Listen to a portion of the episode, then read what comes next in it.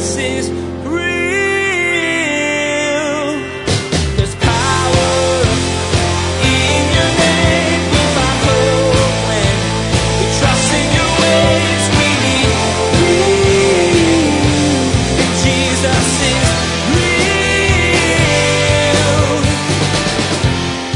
bottles of water. but There's still people. There's 2 billion people who don't have clean water.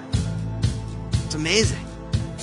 And I believe that God wants to mobilize us as His kids to invest what He's given us for His kingdom and His glory. And no judgment. I mean, we're, we're all learning how to do this. We have to ask ourselves, you know, am I doing this? Am I going to serve the Lord with myself and my gifts, but I'm leaving my resources in Egypt? Is that where I'm leaving it? In Egypt, Pharaoh asks the children of God to compromise over and over again. For us, we compromise all the time, giving most of ourselves to the Lord, but leaving some parts with the world. As Pastor Daniel reveals more about the plagues of Egypt, we'll consider the investments we're making towards his kingdom and what we're putting into the world. We have to serve with every part of our lives. Now, here's Pastor Daniel with his continued study entitled The Plagues.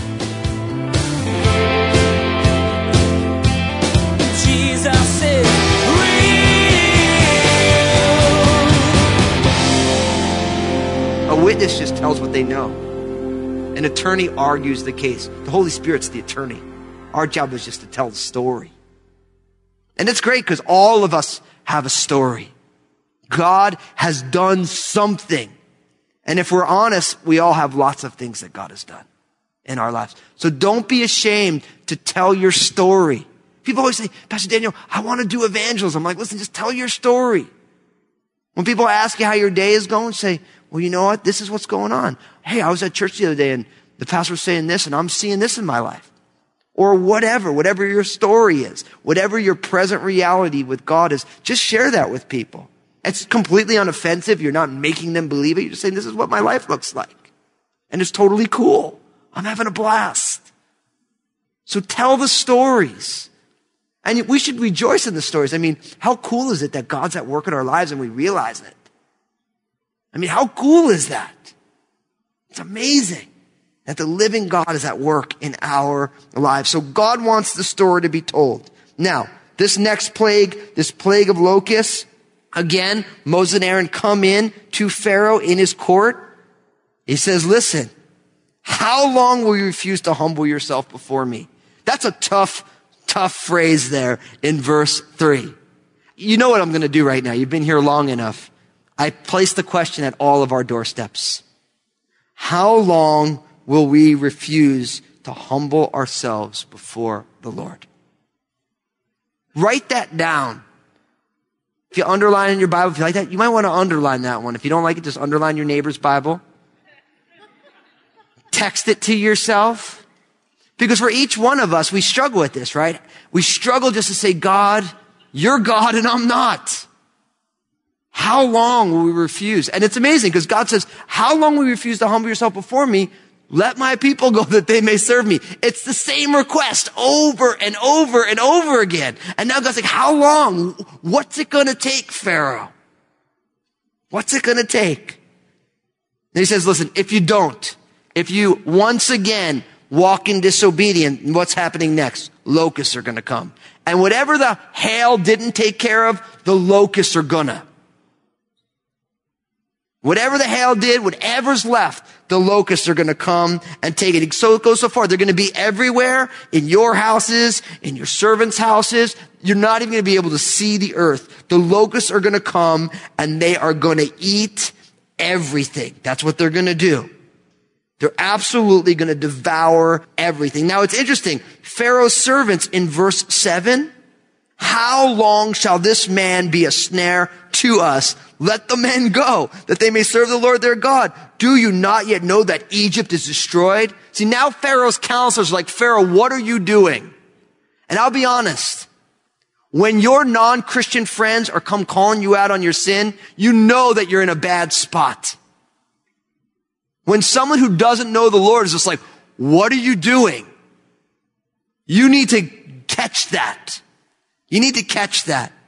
I remember, and I tell the story, and it, I've told you guys some of my story. I was not in any way a nice person. I was born and raised in New Jersey. So you guys, maybe you guys enjoy politics. You see the way Chris Christie talks? That's the way I was. Just like without any filter. I just spoke my mind. I remember I had a friend. He was a Christian. He started dating a non-Christian girl. He made a lot of mistakes and then she broke up with him. And we were roommates. And I remember he was moping around, moping around every single day. Just a, he was Eeyore. It was the worst. And me with my total sinful New Jersey not loving way. I just one day I was just so frustrated. I was so tired of my friend being a grump. And I said, look, you were telling me about how great your God is and everything. And look at you. I'm like, it's just pathetic. Take a shower, shave, get it together. If your God's so good, then why aren't you happy? Then I was not a Christian. And I remember my friend just looked, just like looking right through me. You know, I, I, what's funny is that my friend, when I said that, he was so convicted that his total rebellious roommate who he grew up with would call him out in that way. And it was great because, I mean, what happened was he literally did that. And then he ended up, God did a great work in his life. He ended up, he was a missionary in Nepal for 10 years. And now he's back in the States. He planted a church. You know? And he said to me, he's like, the most convicting day of my life next to when I got saved was the day when you called me out. He's like, because I was supposed to be a witness to you. And you had to tell me that I was being what I was doing, that I wasn't witnessing well for Christ, just in my actions. And the reason I bring that up is because I know that this is happening for somebody in here or some people in here. Where people who don't know the Lord are looking on your life and they're calling you out for garbage. These guys don't know the Lord. He's like, what are you doing, Pharaoh? You are making a mess of everything. How long are you going to let this go on? We're at the eighth plague here, so we're, we're coming to a culmination here. And if your non-Christian friends are calling you out on your rebellion, you know that you are standing on the precipice of disaster. So you need to ask God for the grace to change. You need to. So, so what does Pharaoh do? He, he's like, yeah, these guys are probably right. So he invites Moses and Aaron back and look at what he does. This is the way the world works. He comes back and he's like, and this is in verse 8, go and serve the Lord your God. Who are the ones who are going? He's like, okay, so go. Who's going? And Moses and Aaron in fact say, everybody's going. The young ones and the old ones, the guys and the girls, everyone's going. And look at what Pharaoh says. He says to him, he says, the Lord had better be with you when I let you go. And your little ones, beware, for evil is ahead of you. Ah. you see how this works now? Yeah, you can go, but you should be very afraid. You better hope God is with you. How many of us have gone to take a step of faith and then you get that type of advice? Like, oh, man, I hope God's really with you because that's going to be a mess. and then fear grips our hearts. And then he goes, listen, just the men go. Remember before it was, don't go too far. Do it here. Just don't go too far. Don't go too far with this, this Lord thing. Now he's like, listen, it's scary out there. You're unequipped to be out there. Just let the guys go. And what did I say when we went through all this last time? I said, go all the way, right? Don't be afraid. Step out in faith. If we step out in faith, then we get to see God be God. If we step out in sight, we don't need God to be God because we got it. My prayer for us as a church and as believers across the globe is that we all step out in naive boldness. Because sometimes we overthink our position. We overthink it. When God says go, you just gotta go. But what happens is we go to go and then someone says, are you sure you're supposed to do that? Because that could get really funky. You know, and then you never go. You never take a step of faith because there's too many things to be afraid of. Why? Because tomorrow hasn't happened yet. And we haven't seen God's deliverance yet. Why? Because we haven't needed it yet. And the only way you get to see God be God is when we take a step of faith. And then all of a sudden, when we're in a situation, we're like, God, you told me to do this. What are we supposed to do? And then the Red Sea parts. But the Red Sea didn't part while they were still in Egypt. It's so easy for Satan to stop us from moving by putting fear in there. I mean, they had never been out of Egypt. They were slaves. They hadn't traveled. They were born, raised in that land. Like, man, God better be with you. There's a lot of evil out there. You might want to leave the kids and the ladies behind. Let the guys go. Let's see how they fare. We need to be naively bold in the Lord. Take that step of faith, brother, sister. Don't worry. If God has asked you, it's been said this way. If God has called you to it, God will see you through it. And that's a good plaque. And it's also really true. It's really true.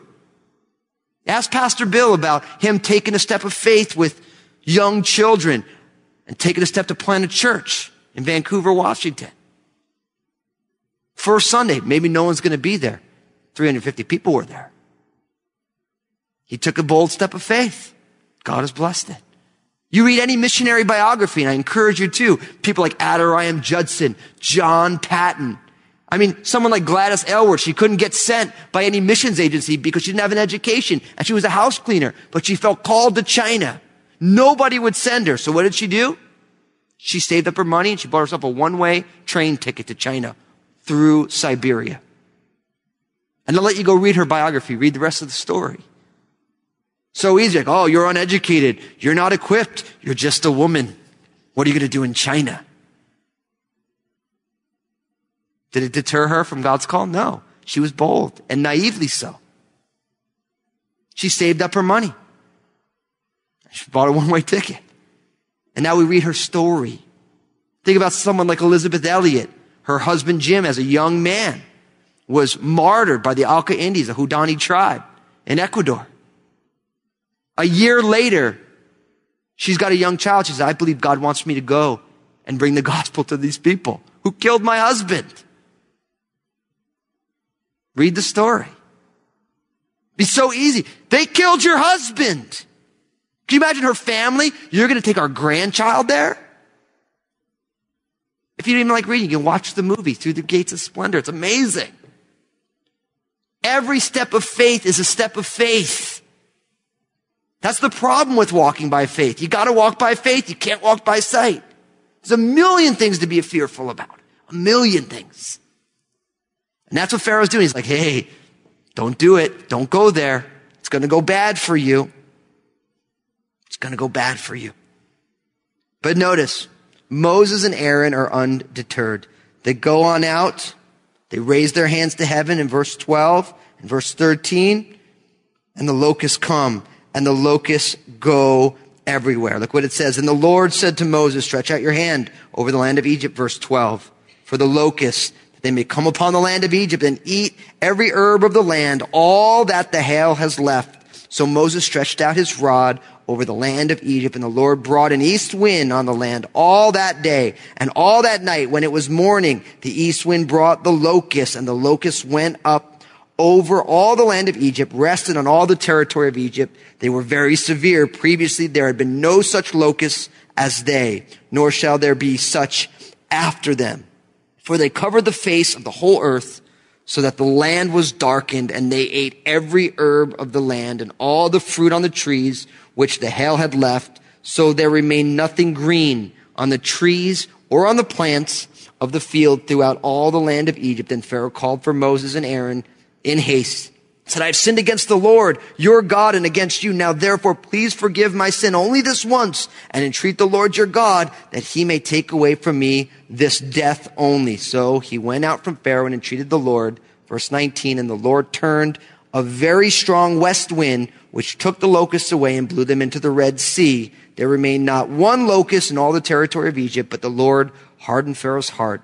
and He did not let the people. So it happened as the Lord had said. Pharaoh asked for favor, for prayer. They get it.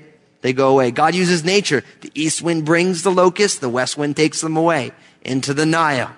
Very normal.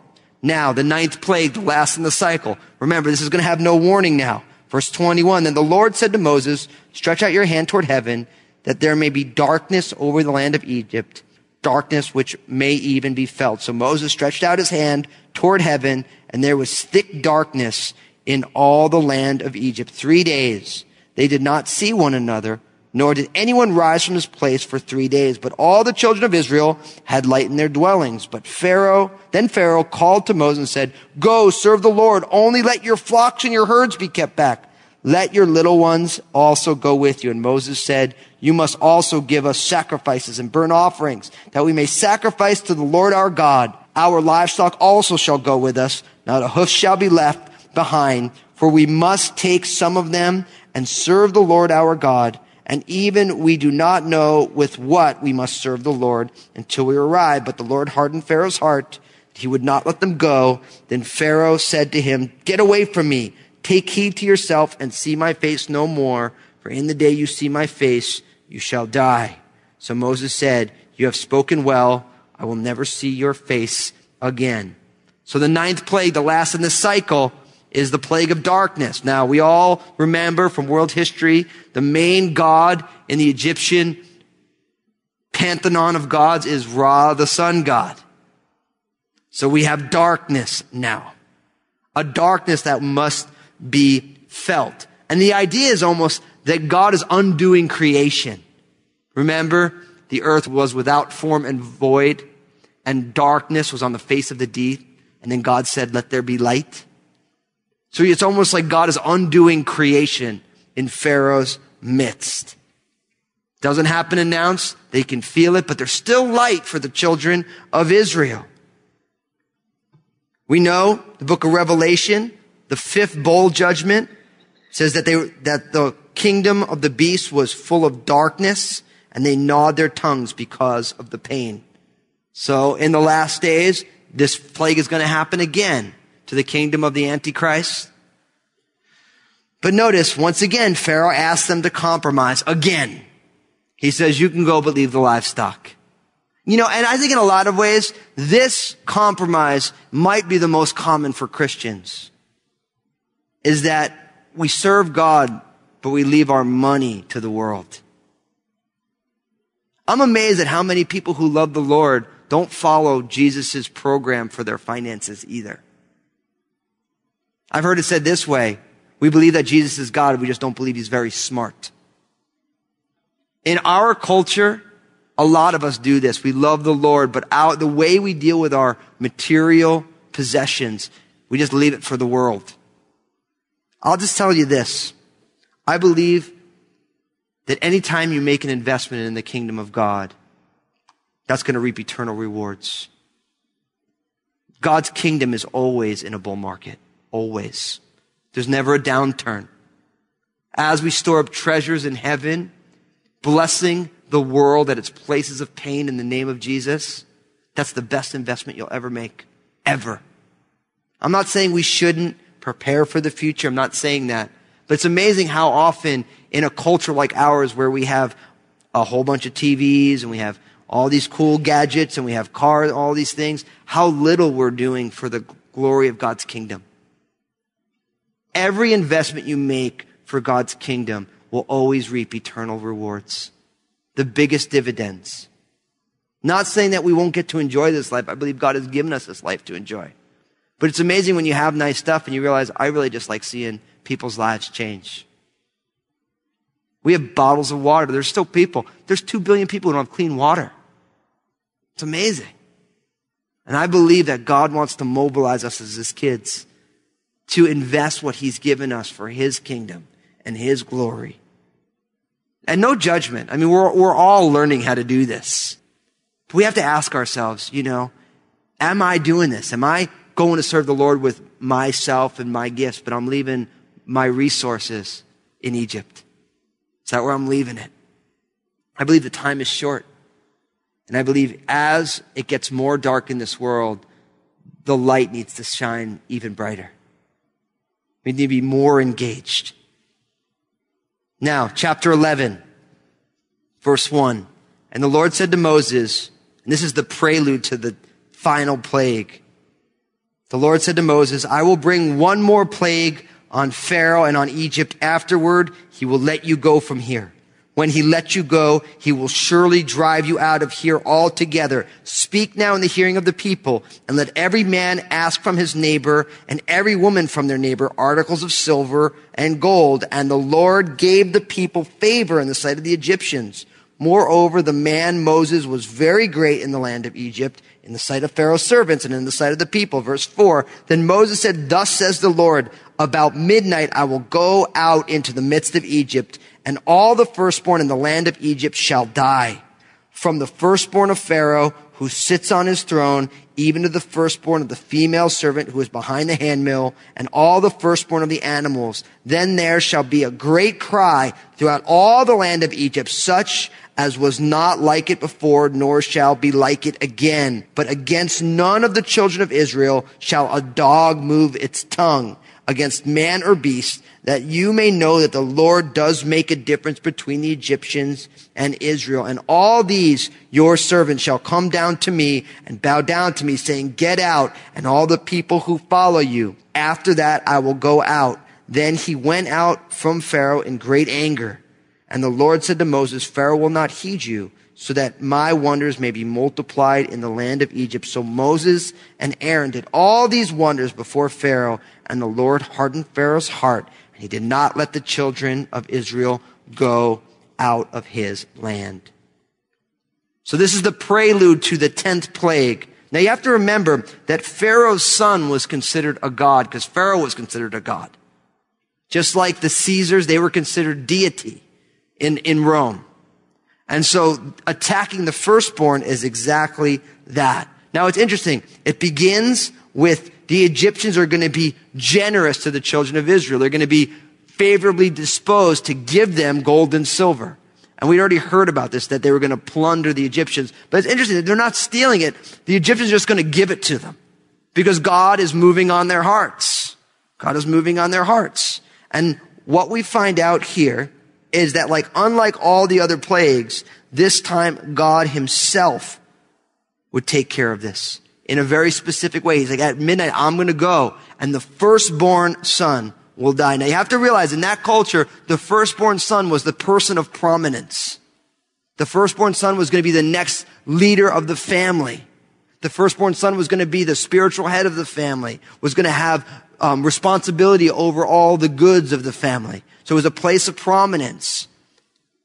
And so this final plague is going to be that. And, and there's going to be a difference because the children of Israel, not even a dog is going to move their tongue. A dog's not even going to bark at the children of Israel. So what this chapter does is it sets us up for the culminating plague. We're going to see that all this is going to be tied together with Passover. You know, now that we've made it through the, the declaration of the 10th plague, starting next week, it gets very, very interesting. I mean, it's been interesting the whole time, but really, once chapter 12 hits, when you start looking at, oh, now there's going to be a lamb that's going to be slain and there's going to be blood on the doorposts. All of this has very deep Christological implications. And we're going to see all of that next week. But don't miss this, that these plagues got worse. The last cycle, every time, such has never been seen before, such has never been seen before. And now this death of the firstborn, this is going to be the climax. And now Pharaoh's going to say, go, everything, get out of here. And that's where it's going to end. Jesus is real. Today, Pastor Daniel assured us that every investment we make for God's kingdom will always reap eternal rewards. Not so with earthly investments. Moses and Aaron pursued God's will at the expense of their own prosperity, and God was faithful. We know that God doesn't need our money, but He uses our finances to help further His kingdom. We want to invite you to partner with us and help expand God's kingdom through Jesus is Real Radio. Your monthly or one time gift will allow us to continue to grow our radio ministry in other parts of the world, sharing the life changing experience of knowing that Jesus is real. Simply log on to JesusIsRealRadio.com and select Partner from the main menu. Pastor Daniel covered quite a bit in today's message. Perhaps you'd like to review? You can listen to today's message again by logging on to JesusIsRealRadio.com. Just select today's date from the media player. Another way to get in contact with us is by email. The address is info at JesusIsRealRadio.com. By far, the best way to stay current with everything that you hear on Jesus is Real Radio is to subscribe to the podcast.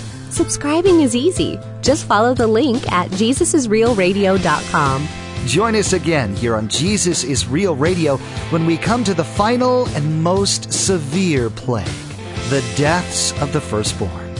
Once again, the Lord makes it clear what will happen, but Pharaoh's heart remains hard. The struggle will finally end.